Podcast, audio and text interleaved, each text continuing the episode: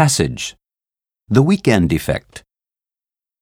Whether you are a construction worker or a physician, there is a likelihood that your aches and pains will diminish and you will feel happier and more vigorous during the period from Friday evening to Sunday afternoon, according to a recent survey. Workers, even those with interesting high-status jobs, really are happier on the weekend, says Richard Redford, an authority on psychological well-being.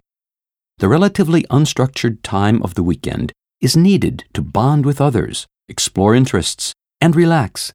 It is important to cut down on your work and free up time for these basic psychological needs as you round out the week. The study tracked the moods of 75 people who worked at least 30 hours per week. Participants were sent emails at random during the day. Each time they completed a brief questionnaire describing what they were doing and rating positive feelings like joy and pleasure, as well as negative feelings of anger or depression.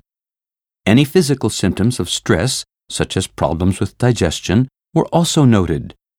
The results demonstrated that the intangible benefits of the weekend improve people's mood, regardless of salary, working hours, or profession.